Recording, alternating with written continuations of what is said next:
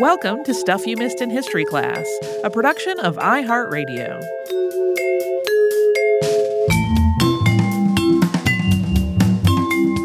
Hello and welcome to the podcast. I'm Tracy V. Wilson. And I'm Holly Fry. Holly, I am sure you've seen A League of Their Own. I have.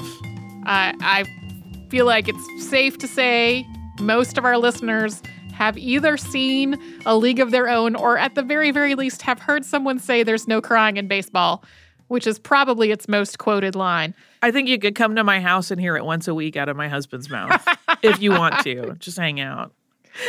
So, this is a 1992 film that tells the story of the All American Girls Professional Baseball League. It is a work of fiction, but it also gets some of the highlights correct.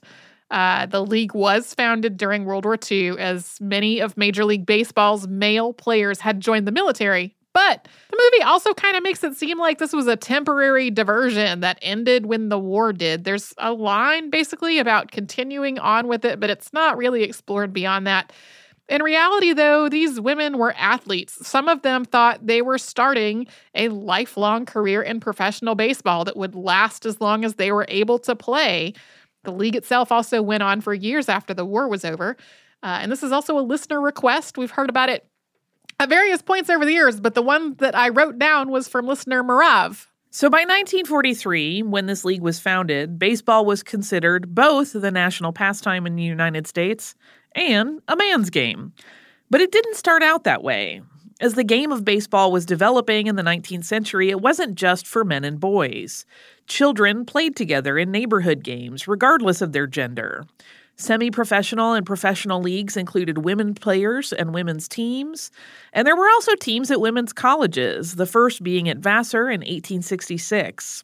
An all black women's team called the Dolly Vardens was established in Philadelphia in 1867. During baseball's earlier years, the rules weren't particularly standardized, and there were all kinds of variations in things like the size of the playing field, the size of the ball, and the style of pitching. In a lot of places, everyone played by the same rules, regardless of their gender, although it was not uncommon for women to be expected to play in floor length dresses. It was also common, though, for girls' baseball teams specifically to have modified rule sets that, for example, made the playing field a little smaller. Barnstorming became an important part of baseball's development starting in 1860. Teams would go on the road to play exhibition matches outside of official league play. By the 1890s, Barnstormers included all women teams known as Bloomer Girls because of their billowy uniform legs. So they resembled the loose trousers advocated by dress reformers in the 19th century. That's not underwear. Imagining that when they said Bloomer Girls, it meant playing in their underwear made me giggle a little bit, but that's not what it meant. Over time, one set of baseball rule modifications morphed into its own distinct sport, and that sport was softball. These two games have a lot of similarities. They both involve hitting a thrown ball with a bat and then rounding a set of bases that are arranged as a diamond. But softball uses a larger, softer ball, thus the name. That ball is pitched underhanded rather than overhand or sidearm. The pitching distance is shorter, and the overall field of play is a little smaller. Initially, the game that developed into softball was meant as a baseball alternative that could be played indoors in bad weather. Sometimes it was even called just indoor baseball. It became particularly popular in places where space was limited or where the only place to play was indoors. It was also played outdoors in places with limited space.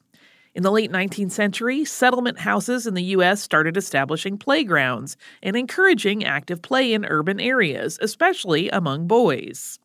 Softball became so closely connected to the settlement movement and to these playgrounds that some sources have erroneously credited Chicago's Hull House with inventing it. And we talked about Hull House and its founder Jane Addams in a previous two parter on the show. Did not invent softball. no, did play it a whole lot though. The overlap between baseball and softball and who was playing it continued until about 1933. That is when the Amateur Softball Association was founded as that sport's governing body, and the name softball was formally adopted for it.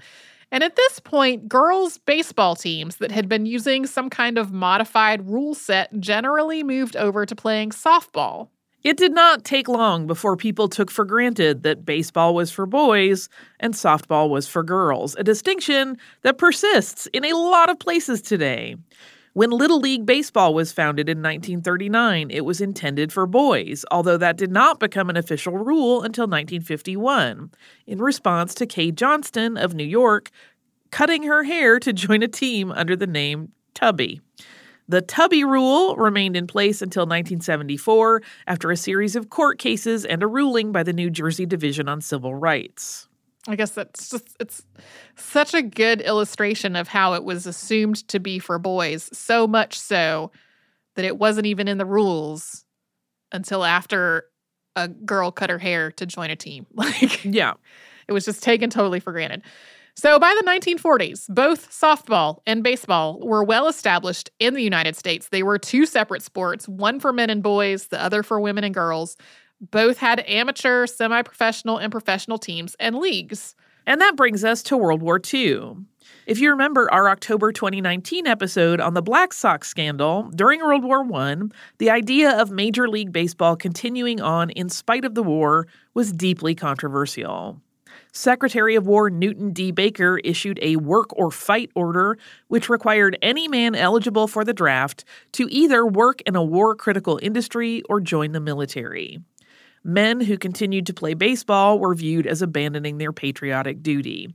And after the U.S. joined the war, Major League Baseball shortened the 1918 season. As war once again started to spread through Europe in 1939, people feared that the sport of baseball would be disrupted as it had been a couple of decades earlier. These fears escalated after Japan bombed Pearl Harbor, Hawaii in December of 1941, and the United States entered the war at that point. In January of 1942, Kennesaw Mountain Landis, the commissioner of baseball, wrote to President Franklin Delano Roosevelt to ask, quote, what you have in mind as to whether professional baseball should continue to operate. On January 15, 1942, Roosevelt, who was a fan of baseball, responded with what has become known as the Green Light Letter. It read in part, quote, I honestly feel that it would be best for the country to keep baseball going. There will be fewer people unemployed, and everybody will work longer hours and harder than ever before. And that means that they ought to have a chance for recreation and for taking their minds off their work even more than before. In his letter, the president stressed that players who were of an age to join the military should do so, but that they might be replaced with older players who could still play an exciting game. The president also advocated for more night games so that day shift workers at wartime factories could go. The president ended the green light letter by saying, quote, Here is another way of looking at it. If 300 teams use 5,000 or 6,000 players, these players are a definite recreation asset to at least 20 million of their fellow citizens. And that, in my judgment, is thoroughly worthwhile. So, even though baseball had the president's seal of approval, roughly half of the regular players in Major League Baseball wound up serving in the military. Some of its best and most popular players were drafted. Of course, that trend also applied to the minor leagues and to other baseball teams as well. So, even though the president himself had given the okay for baseball to continue, there were people worried that the sport was going to struggle and that this might even lead to the closure of some of the nation's ballparks. One of these concerned people was Philip K. Wrigley. His father, William Wrigley Jr., had died in 1932, leaving Philip the William Wrigley Jr. Chewing Gum Company, a fortune, and the Chicago Cubs baseball team. We will get to what he did after a quick sponsor break.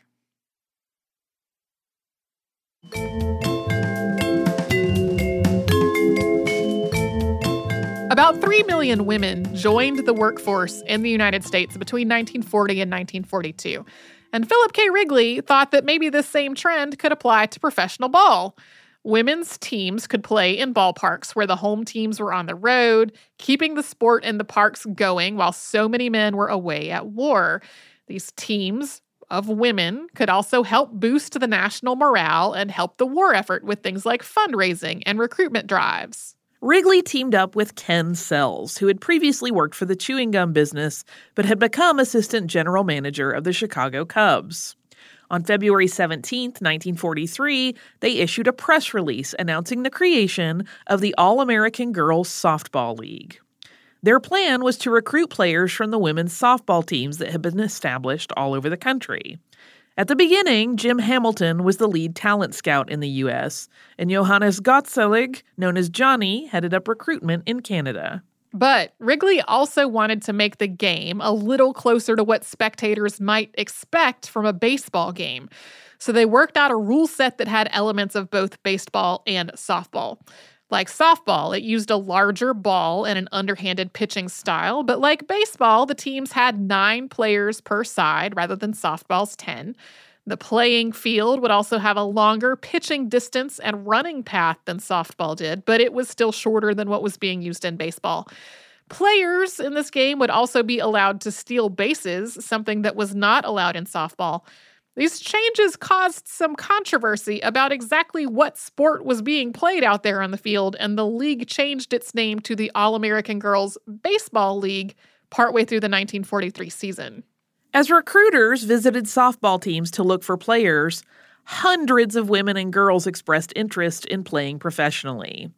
About 280 were invited to the final tryouts, and 60 players from the US and Canada were ultimately selected to play in the 1943 season. Some of these young women were as young as 15, although most of them were between 18 and 22. As was the case with Major League Baseball at the time, the newly established Women's League excluded black players. These players were arranged into four teams of 15 players each the Rockford Peaches of Illinois, the South Bend Blue Sox of Indiana, and the Racine Bells and the Kenosha Comets of Wisconsin. Each of these was not far away from a much larger major city. They were also close enough together to allow the teams to travel from one city to the next for games while still conserving fuel and rubber during wartime rationing. The league setup was significantly different from Major League Baseball or most other leagues at the time. The league itself was a nonprofit organization with Philip Wrigley, Paul Harvey, and Branch Rickey as trustees. Much of the initial funding came from Wrigley himself. He spent about $250,000 getting the whole project started, and he contributed to the team's maintenance costs, especially in the first year. The players' contracts were also centrally owned by the league rather than being owned by one of the four teams. This meant that the players' pay was set by the league. There were no bidding wars with teams trying to entice the best players to sign on with them. That first year, the players made between $45 and $85 a week. That does not sound like much, but it is significantly more than most of them had been making in agricultural or factory work or maybe playing in a paying softball league, players in the league were prohibited from doing any other work during the season. The centrally owned player contracts also meant that the league had the right to trade players from one team to another. One of the league's goals was for all the games to be as evenly matched and exciting to watch as possible, so player trades happened throughout the season as they tried to keep this balance.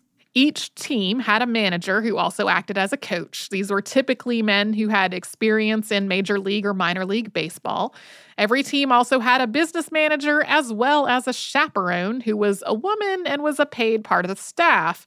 During the league's history, most of the chaperones had some experience in working with women's athletic teams. The chaperones were responsible for making housing arrangements for the team, handling money, and approving any housing and dining accommodations that the team was going to use. In some ways, they were a little like athletic trainers as well, being trained in first aid and responsible for the team's first aid kit and the treatment of injuries. They were also ultimately responsible for the players' conduct, behavior, and appearance. That last point was a lot. Most of the players came from working class and agricultural communities that didn't really regard women's participation in softball as unusual in any way. A lot of them had been playing on teams that had been organized by their employers, with that involvement being seen as pretty normal and fun. But that wasn't necessarily true among the middle class, which was a big part of the audience that the league was hoping to attract. The idea that women were playing baseball, which was considered to be a game for men, also raised some suspicions about the players. A common stereotype was that women athletes were lesbians. That's a stereotype that still exists today, but without nearly the level of stigma that was attached to it in the 1940s. So the league went to great lengths to reinforce the idea that these players weren't just women, they were ladies, specifically patriotic, wholesome, middle class, heterosexual ladies. Outwardly, the league described all its rules and training about things like beauty and conduct as a service, teaching working class girls to be middle class ladies, which of course suggested that to be middle class was better than to be working class. And on top of that, a lot of the rules and standards in place were also meant to reduce suspicions of lesbianism. This included the players' uniforms. These were one piece, pastel colored tunic like garments with a flared skirt, which were worn with satin shorts and knee socks. They were designed by Wrigley's wife Ada, along with poster artist Otis Shepard and softball player Ann Harnett. They were also patterned after women's figure skating and tennis attire. These uniforms were meant to set the players apart from the barnstorming bloomer girls that we referenced earlier and to reinforce the idea that the players on the field were feminine women. These skirts did not really do much to protect the players' legs from scrapes and other injuries, but the players were also expected to look pristine at all times and not really have any visible injuries. Perfectly prim athletic lady. it's, it's a whole yeah. kind of convoluted tangle. Yeah. Uh, the specific rules varied over the league's history, but the general idea of players being the right kind of woman was part of it throughout. Each player was issued a guide for all American girls how to look better, feel better, be more popular. In the 1943 season, Helena Rubinstein's beauty salon taught charm and beauty lessons for the players that included hygiene, personal appearance, etiquette, and things like how to gracefully get in and out of a car or go up and down stairs. The Ruth Tiffany School provided these lessons the next year. Formal charm lessons ended after that point, but a focus on appropriate feminine behavior continued. Players were also issued a beauty kit that they were expected to keep stock. It included cleansing cream, lipstick, rouge, deodorant, astringent, face powder, hand lotion, and hair remover. They were required to be attractive and presentable at all times, and they had to wear a dress or a skirt anytime they were seen in public. Most of the players wore trousers on the bus for the sake of comfort, especially during nighttime road trips between games, but kept a skirt with them to change into if they stopped for something like a restroom break or a meal. Some of the other rules from the players' code of conduct. No boyish bobbed hair, no smoking, no drinking alcohol, and no social engagements unless they were approved by a chaperone. Lipstick was mandatory at all times. And there were also more mundane rules about things like punctuality. The player's code of conduct specified a $5 fine for the first offense, a $10 fine for the second offense, and suspension for the third. But there were players that faced harsher penalties. Josephine D'Angelo, known as JoJo, was cut from the Blue Sox in her second year from the team after she got a bobbed haircut that was described as too short and butchy. In some accounts, Freda and Olympia Savona, who were star players from the New Orleans Jax Brewing Company softball team, were passed over for the All American Girls League because of their masculine appearance. There were definitely some news stories that made disparaging comments about the Savona's appearance, but Freda wrote to a reporter to say this had nothing to do with why she was not in the league. She said she was just happier and better paid where she was. Fraternizing with members of other teams was also forbidden within the league. The league framed this as a way to keep the level of competitiveness high, but many of the players interpreted it as a way to discourage romantic relationships between them. So that's kind of an overview of what the league was like when spring training started at its first season on May 17th of 1943. That happened in Chicago. The first pitch of the season was thrown on May 30th of 1943. And we'll talk about how things grew and evolved from there after we first have a little sponsor break.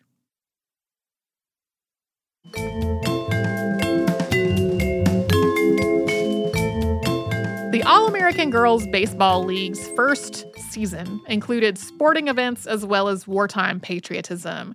Teams made appearances at recruitment drives and fundraisers, and they visited wounded soldiers that had returned stateside. On July 1st, they held an all star game against a team from the Women's Army Auxiliary Corps, which was played under the lights at Wrigley Field. This event was part of a recruitment drive held free of charge and at night so that working women could attend. Some of the league's patriotism was more symbolic, like having the two teams that were going to be competing lined up in a V for victory during the national anthem at the beginning of every game. The 1943 season ended with a five game championship series in which the Racine Bells defeated the Kenosha Comets. More than 175,000 fans attended games in that first season. Then in 1944, the league expanded to six teams. Another competing league was founded that same year, the National Girls Baseball League, established in Chicago. This league continued until 1954, although its history and activities aren't nearly as well documented as the All American Girls League. At the end of the 1944 season, Philip Wrigley sold the league to Arthur Meyerhoff for $10,000, which was a fraction of what he had put into getting it started and operating it in those first two seasons. It had become clear that the sport of men's baseball was not in any kind of actual peril from the war, but apart from that, Wrigley was just not really interested in being so heavily involved in the league anymore. Meyerhoff had also been a big part of the league since its inception, and Wrigley was confident that he would maintain the same standards that Wrigley had established in terms of quality and entertainment. The biggest change at this point was that the league went from being a nonprofit to a for profit entity. Otherwise, the players' contracts were still centrally owned, and each team continued to have paid managers and chaperones. Meyerhoff put a big focus on marketing and promoting the league. He also organized postseason exhibition tours to Cuba and South America, mainly to countries where Wrigley chewing gum had a presence thanks to the rubber and chicle industries. Over time, the style of play within the league continued to shift and become more and more like men's baseball. The ball gradually got smaller and harder. Pitching and infield distances got longer. Sidearm pitching was introduced in 1946 and overhand pitching in 1948. Some players that had been recruited from softball teams had a little trouble adjusting to these changes, and Meyerhoff established a junior league and farm teams to cultivate new talent. Although the All American Girls Baseball League had started out with the idea of being a substitution for men's baseball during World War II, its popularity really peaked after the war ended in 1945. In 1946, a July 4th doubleheader in South Bend, Indiana, drew a crowd of between 10,000 and 20,000 people. Attendance peaked in 1948 with nearly a million fans in attendance. That year, the league had 10 teams from Rockford, Peoria, Chicago, and Springfield, Illinois, Racine and Kenosha, Wisconsin, South Bend and Fort Wayne, Indiana, and Grand Rapids and Muskegon, Michigan. Most of the team names were distinctly feminine, including the Peaches, Chicks, Millerettes, Daisies, Lassies, Colleens, Sallies, and Bells. Although the league grew between 1945 and 1948, it also faced some struggles in those years. The idea of women playing baseball had drawn suspicion since the beginning, but that increased when there was no longer a wartime patriotic need for women to take up what was seen as men's work. Individual teams also folded for various reasons from time to time, and then that put a strain on the rest of the league as it tried to absorb those other players. After a while, friction started to develop between individual teams and Meyerhoff's management company. While the league owned the players' contracts, the teams all had their own owners, who started to object to the requirement to send some of their ticket revenues back to Meyerhoff. Meyerhoff was putting most of the proceeds back into the league, but even so, a perception grew that Meyerhoff was making money off of the team's work. As attendance started to fall off in 1948, Meyerhoff embarked on some ambitious plans to try to revive the league. This included an attempt to start an international women's baseball league, which would play in Florida, Venezuela, Puerto Rico, and Cuba during the winter and early spring. Although an international league was formed very briefly, it never really got off the ground. At the end of the 1950 season, the teams bought out Meyerhoff and became self governing and decentralized. The league's name had been through slight tweaks through the years, and at this point, it became the American Girls Baseball League, or AGBL, although most people still use the word all. At this point, players started contracting with teams for their rates rather than the league, which increased pay disparities as teams tried to attract and keep the best players. The only paid position in the league at this point was the commissioner, and without a central league organization that was promoting and marketing the games, attendance continued to drop. The league also faced increased competition from other forms of entertainment in the 50s, including televised men's baseball games. The American Girls Baseball League dissolved in 1954. During its history, about 600 women from the United States, Canada, and Cuba had played for teams in 14 Midwestern cities. During baseball season, they played six or seven games a week with doubleheaders on Sundays and holidays, sleeping on buses overnight as they traveled from one city to the next. This was a grueling schedule, which may be one reason why about a quarter of the players only played for one season or less. Although Major League Baseball had started to desegregate in the late 1940s, and President Harry Truman issued an executive order to desegregate the armed forces in 1948, the All American Girls Baseball League was segregated throughout its history. Although two black women practiced with the South Bend Blue Sox in 1951, neither of them wound up signing a contract with the league. However, there were three black women who played on men's teams in the Negro Leagues in the 1950s. Mamie Peanut Johnson, Connie Morgan, and Marcenia Lyle, who used the name Toni Stone professionally.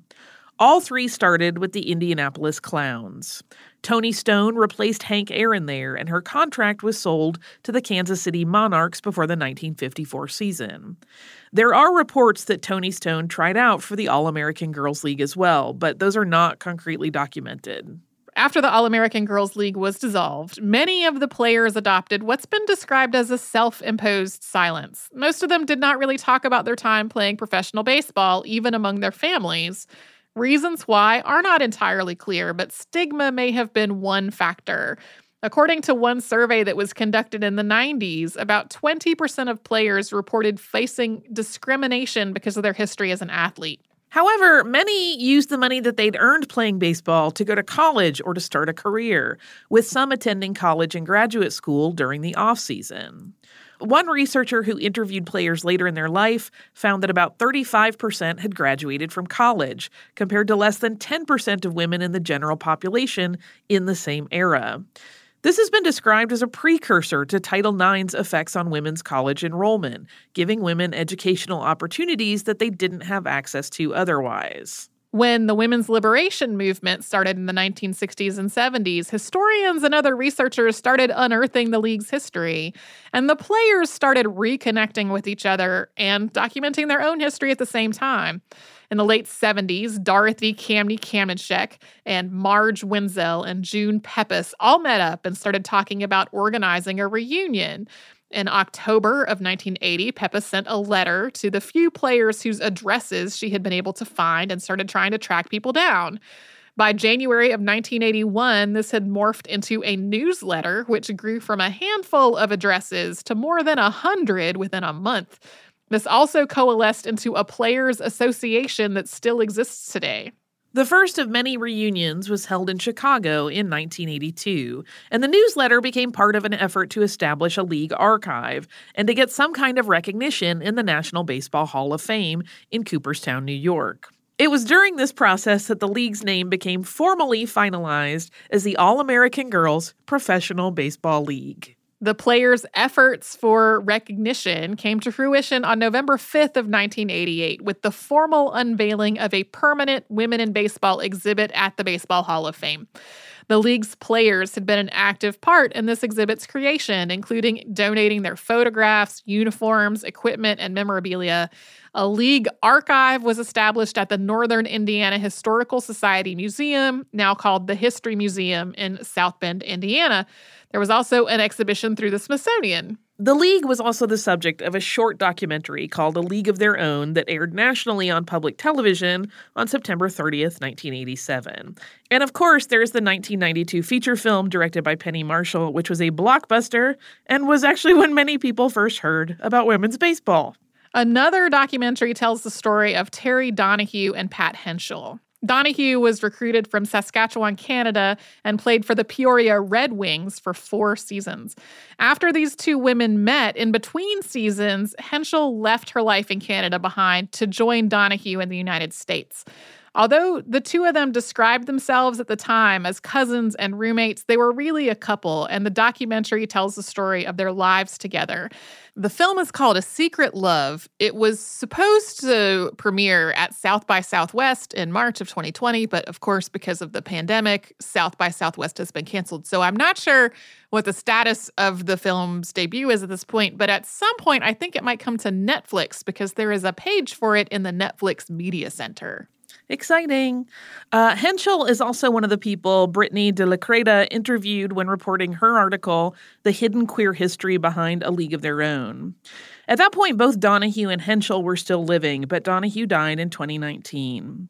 Uh, at that time, she and Henschel had been together for 71 years. The All American Girls Professional Baseball League's website for the Player Association also has a wealth of information on the individual players, including their photos, their team histories, their biographies, and for those who are no longer living, many of their uh, obituaries are there as well.